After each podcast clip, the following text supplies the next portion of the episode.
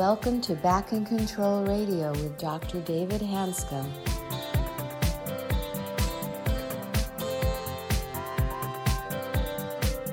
Hello, everybody, and welcome to another episode of Back in Control Radio with Dr. David Hanscom.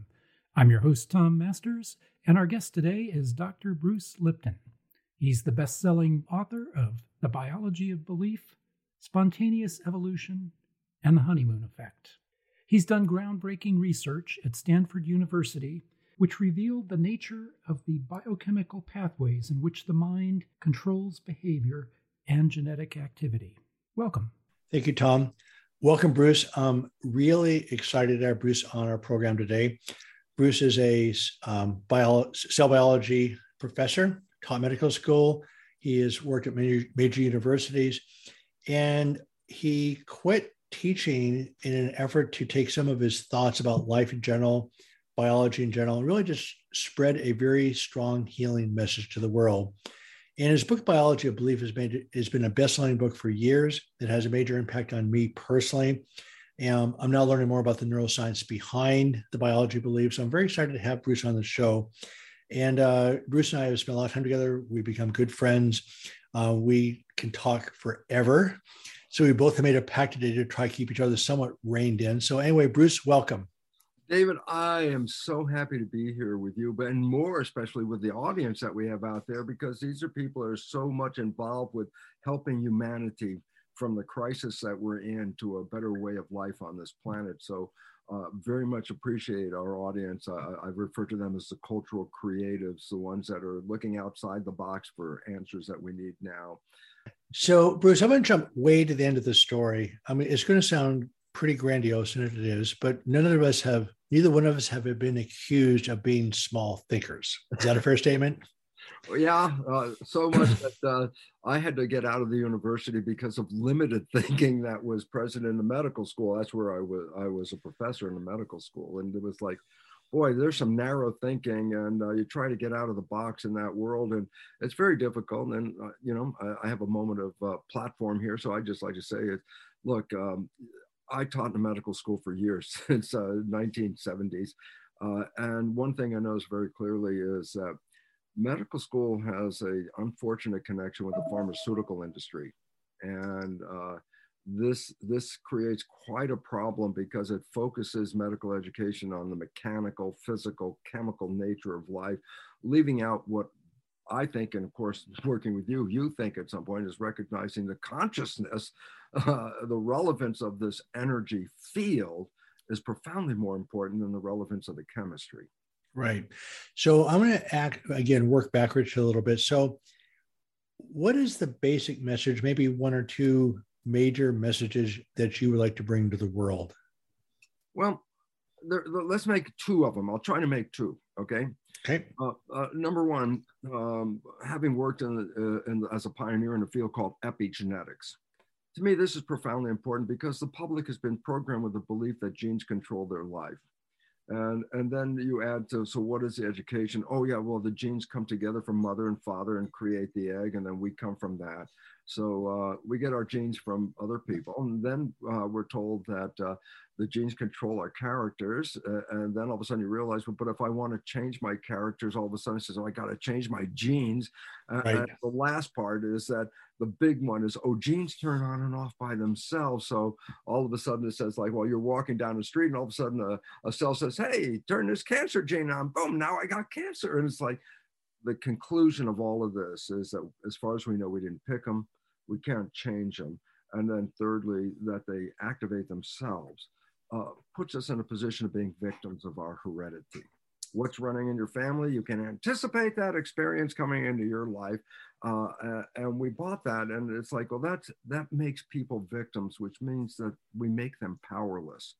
Uh, and when a person is powerless, they will seek whoever offers them that power and pay them whatever the heck they want. Uh, and and our, our talk together, David, and what our work together is very important is about taking that power back uh, uh, and recognizing what the new science of epigenetics is. And epigenetics, epi means above. So uh, let's use it in a common word epidermis, skin. Right. And say, what does it mean? Epidermis, above the dermis. So now I say our characters are under epigenetic control. And I say, what does that mean? Our characters are under the control of something above epi, the genes, above the genes. And now, with the new science of epigenetics, we recognize that the environment, and more specifically in regard to humans, our consciousness uh, of the world in which we live, is what controls our genes. Right. yeah, that is how. So let me try to give an orthopedic explanation of epigenetics and have you correct me. Yeah. So just for the audience, epigenetics is that the fact that you have a sequence of DNA that gets messaged by RNA to give signals to the body to create proteins.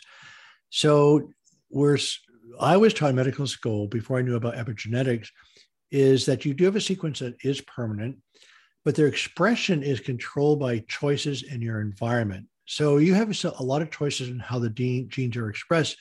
But with epigenetics, there's little molecules that are attached to the gene sequence that allow it to be expressed or not expressed. Am I correct in that? Well, that's half of it because, yes, it, a, very simple reason. Why should I express or not express a gene? Well, one of the things is this outside of the immune system, uh, all of our cells, muscle, skin, bone, you know, all that stuff, only use one of the set of genes. Remember, you got two sets, one from your mother, one from your father. So the characteristics of which one is going to express the paternal version or the maternal version is then due to how environment will activate one or inactivate one, which then leaves the other one working. And that's when you put methyl groups onto the DNA and you decide which one is going to be the active one. But the second part is to me more important because a chromosome is made out of 50% DNA and 50% protein. And nobody really understood the significance of the protein until recent times, especially epigenetics.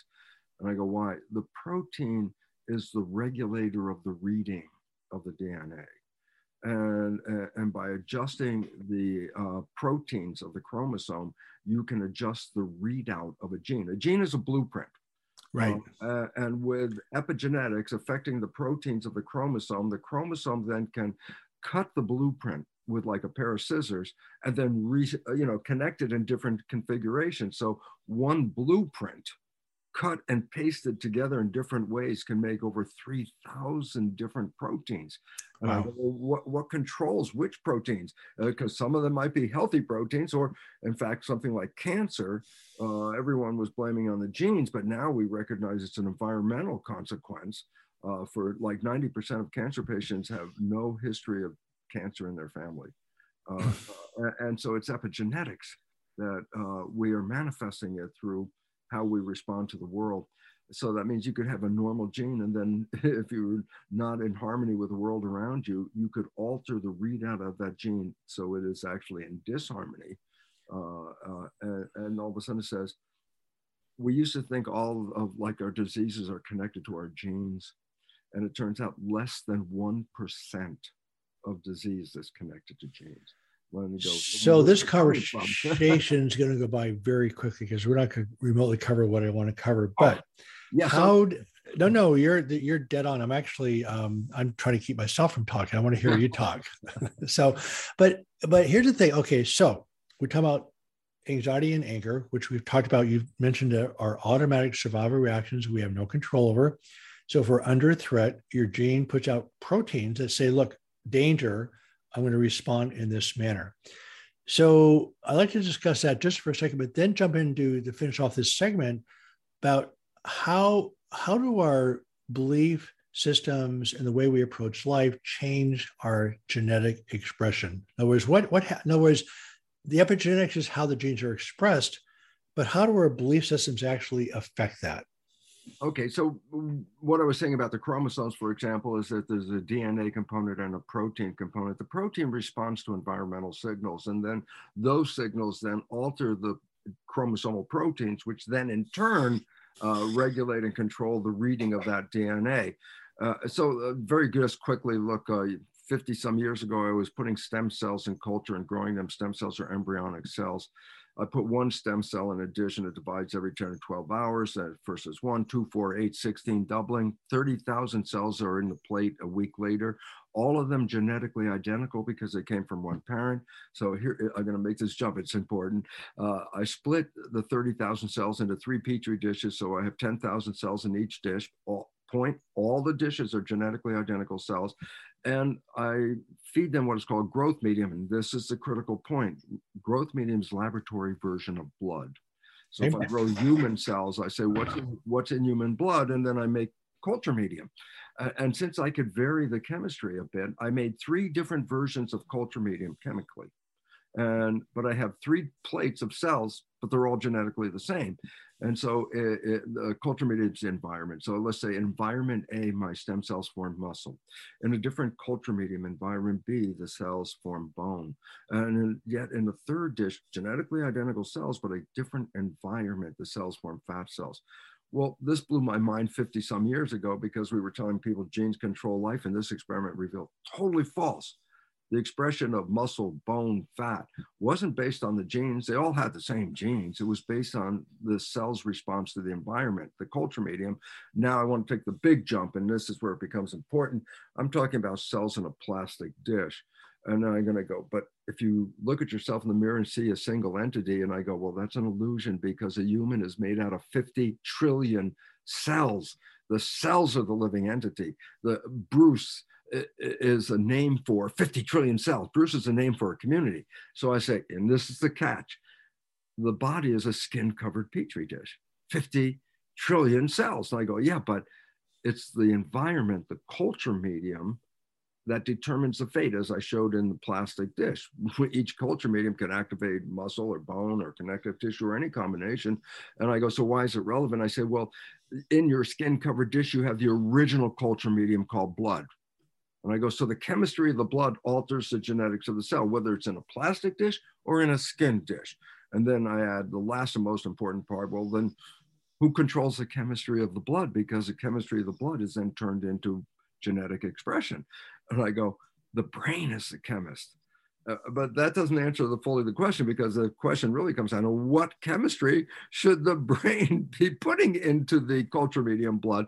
And that's where the whole thing changes our world because it says the brain uh, takes a, a, the vision of our consciousness a vision of health a vision of fear a vision of anger whatever it is and translates that vision of consciousness into complementary chemistry so there's a chemistry, when a person's in love, the brain chemistry is quite different than if a person has a stress image in their mind. Oh, that's completely different chemistry. And I go, but the chemistry is what controls the genetics. And you put it all together, and then you recognize what is the science of epigenetics.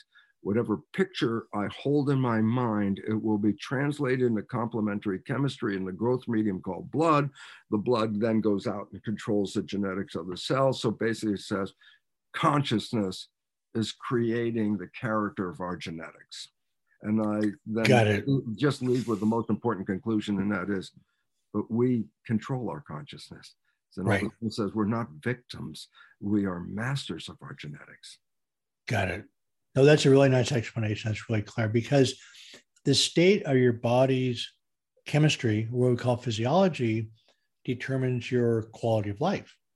So if you're full of ox- you're full of oxytocin, the love drug, serotonin, antidepressant, dopamine, pleasure drugs, growth hormone, anti-inflammatory proteins called cytokines, if your body's in that state of I'll use the word play, your sense of peacefulness and contentment is very high. But if you're full of adrenaline, cortisol, noradrenaline, um, all these other stress chemicals and inflammatory cytokines, you feel anxious and agitated. But I want I want to ask that question. You've said this several times, which I find intriguing. You said you take the same cells and you put them in a stress chemical environment versus a nurturing environment. Yes. The cells act much differently. Oh God, so profoundly. Uh, I, I could say there are two status states of our cells. Cells can be in growth where they take care of themselves and maintain themselves and keep the health of the system. Or cells can get in protection. because there's a point in our world well sometimes you need to protect yourself and sometimes you need to grow well you need to grow all the time uh, very quickly is because as I said, you're made out of 50 trillion cells, and every day, hundreds of billions of your cells die. Everybody, every day. So to stay alive, you still, every day, you have to have more new cells, hundreds of billions. So uh, that's called the growth part, making the stem cells replace the dead cells. Uh, so I said growth is where we have to stay.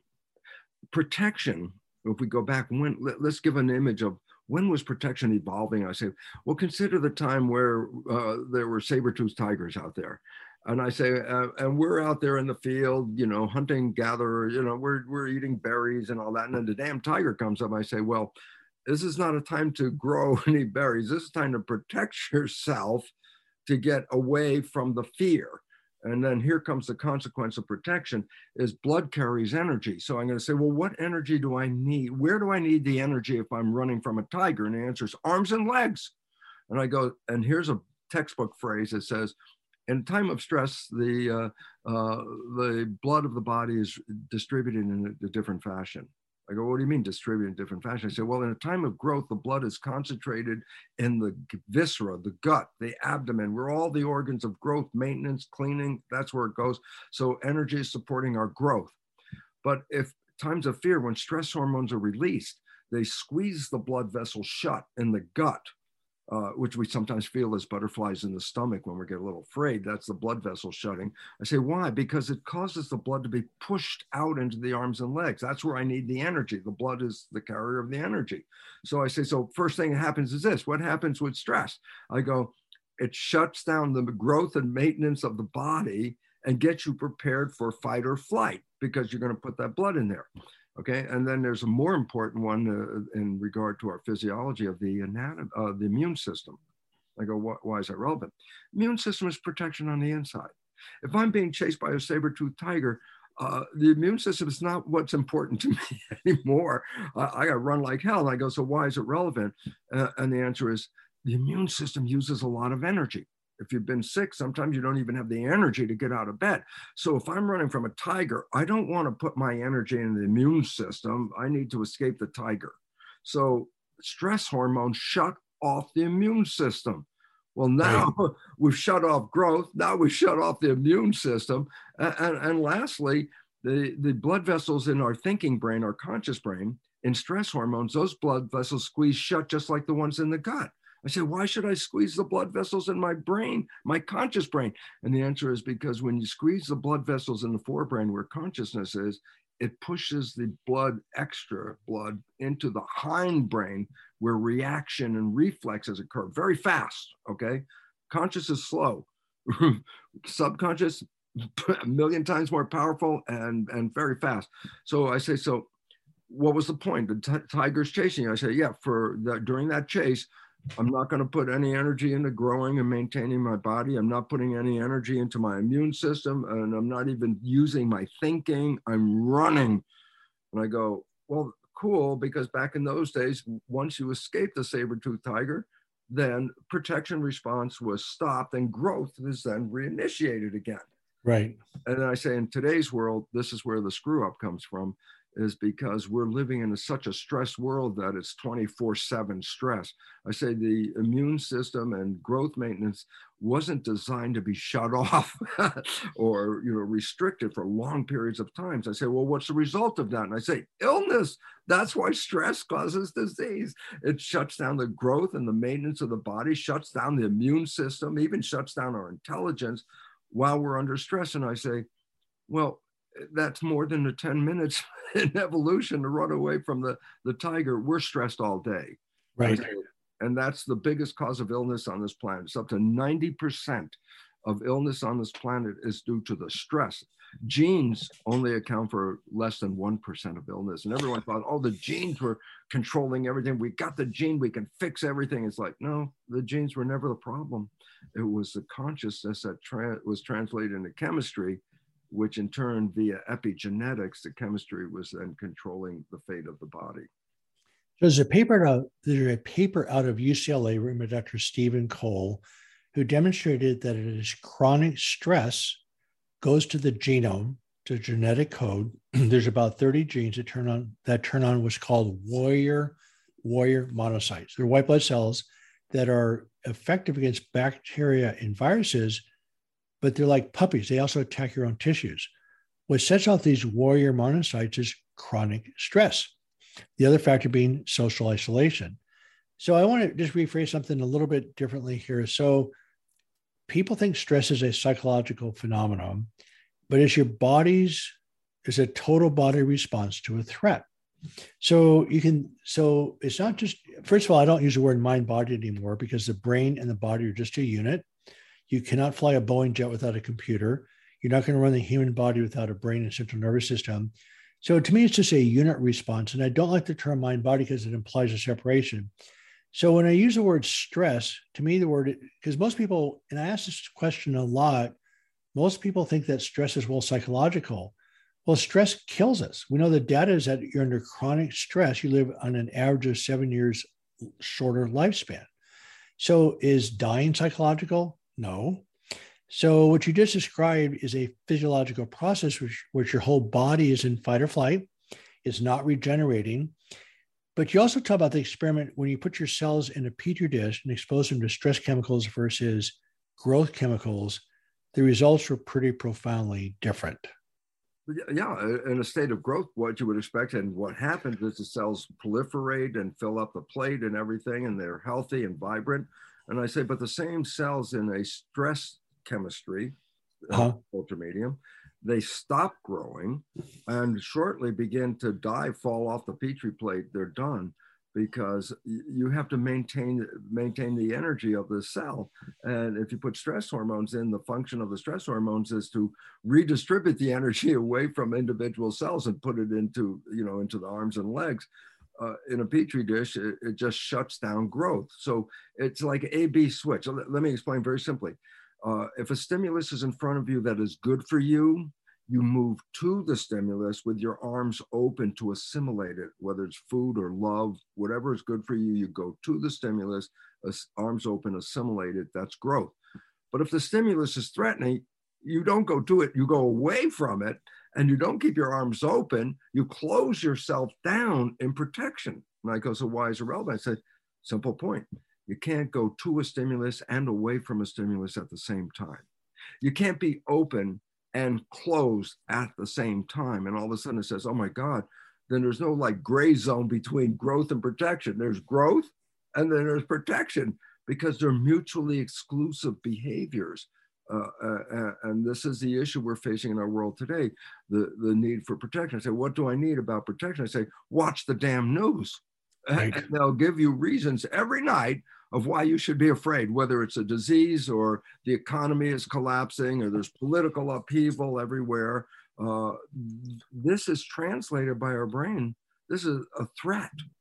And, and when we're under threat, the system automatically will go into a protection response. It's it's not a conscious thing. Remember, consciousness gets even shut off. Right. and right. Right. So, I'd like to summarize this section really quick because on the next podcast, I want to go into some of the concepts about how belief systems change the expression of your genetic code.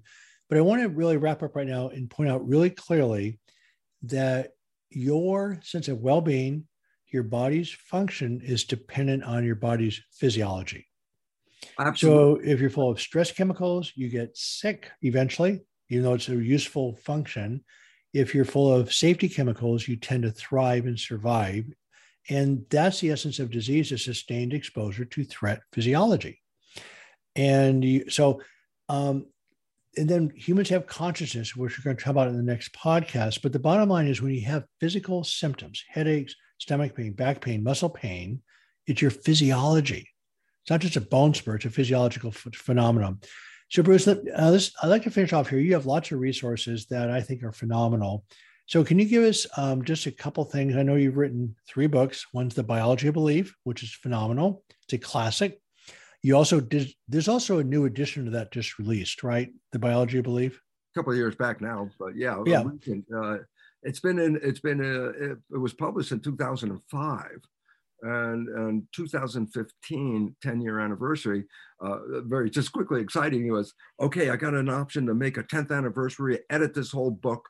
And i thought okay here goes the work and i got my red pen out and i started reading the book. And the joyous part of it for me was i got to the end of the book and said I don't need to change anything in this book. It's still accurate. So what I did was added additional information over the 10 years that reinforces everything I said in the first place. So the new version has the original story plus what happened in 10 years since that book came out that supports the biology of belief. So it's very exciting. Then the second book is called The Honeymoon Effect, which my wife quotes all the time. Thank you, Bruce. So um, just about falling in love and the sort of basically the physiology of falling in love, right? Am I correct in that? It's a fun book, great story, and I learned a lot from that. And then the last one, I never remember the exact name of it. I just finished reading it, but it really goes into extremely deep historical, pre- you know, um, history of just life in general, evolution of behaviors and societies and civilizations, yeah. linking that into physiology. What's the name of that? It's called spontaneous, spontaneous evolution. Evolution. We're in it right now. In fact. Right. Uh, right. and I and I, I, the reason why I got there just very simply is the biology of belief is how our consciousness controls our own biology, our genetics, our behavior. Right. As I was writing, I thought, well, what about shared consciousness? And all of a sudden I said, oh my God, if a large number of people share the same consciousness, then collectively they will manifest that reality for all of us. Right. Uh, because uh, the the no, every person uh, uh, their brain is like a tuning fork, uh, and, and I say meaning that when that brain is activating, the consciousness, the energy of all that consciousness is not contained in your head. We always thought, oh, I put wires on my head, EEG, electroencephalograph. I could read my brain function inside my head. Uh, and now there's a newer way of reading brain function. It's not called EEG, electroencephalograph. It's called MEG, magnetoencephalograph. It still reads brain function. But the most important fact is the probes that read it do not touch your head. And I go, what does that mean? I'm reading your brain function from outside. And I says, oh my God, your thoughts are not contained in your head. They're broadcast out into the field. And so each of us is like a tuning fork broadcasting uh, an energy field. And that's where all of a sudden I said, but wait, when you get enough people tuned to the same energy, the power of the collective vibration shapes the world in which we live. I mean, your own vibration shapes your little piece of the world. But when a large number of people share the same vibration, that energy collectively changes the world in which we live. Uh, and when we change our consciousness, we change our civilizations. And right. a process right now of upheaval of a civilization that is not supporting us and leading to a collapse of our our web of life extinction.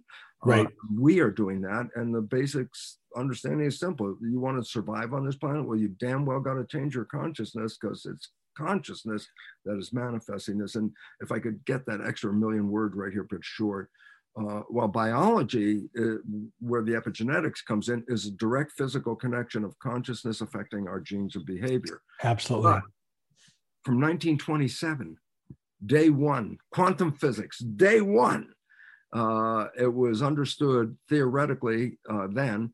Uh, Max Planck even made the statement the mind is the matrix of all matter. So, from day one in quantum physics, they already knew that human consciousness was shaping the world experiences that we have consciousness. And today, that was 1927, a recent article, Nature, the most prestigious scientific journal on this planet, an article from a quantum physicist, Richard Conn Henry. He wrote in a book called The Mental Universe, he, the conclusion sentence, I love it, and the most prestigious scientific journal. The conclusion is the universe is immaterial it's mental and spiritual. Live and enjoy. I go, oh my God. Quantum physics has been saying that since like 95 years, and it's still the same truth. Consciousness is creating it from the physics, which is fundamental, to the epigenetics, which is in our life. The same story holds true. So it really is important to recognize this is not a suggestion. This is a fundamental nature of human experience on this planet. No, absolutely. So the final thing is your website is what brucelipton.com. Very simple, Bruce Lipton. I, th- I think I, even I can remember that. So he has a great website, wonderful resources. He also has an additional um, small subscription fee for another set of resources behind that website. So lots of resources. And Bruce and I are collaborating on some projects, and you'll see why that we're two parts of the same story. And so, Bruce, thank you very, very much for being here today. David, I so appreciate it. And I also, as I said, I appreciate our audience very much because those are the ones that are looking for answers. And I hope we provide them with some very empowering information on how we can do a better job of creating, creating our health and creating our world. Right. Thank you very, very much. Thank you. I'd like to thank our guest, Dr. Bruce Lipton, for being on the show today and for explaining how the process of epigenetics allows our consciousness to create the health we want. I'm your host, Tom Masters, reminding you to be back next week for another episode of Back in Control Radio with Dr. David Hanscom. And in the meantime, be sure to visit the website at www.backincontrol.com. Thanks for listening today and join us next week for Back in Control Radio.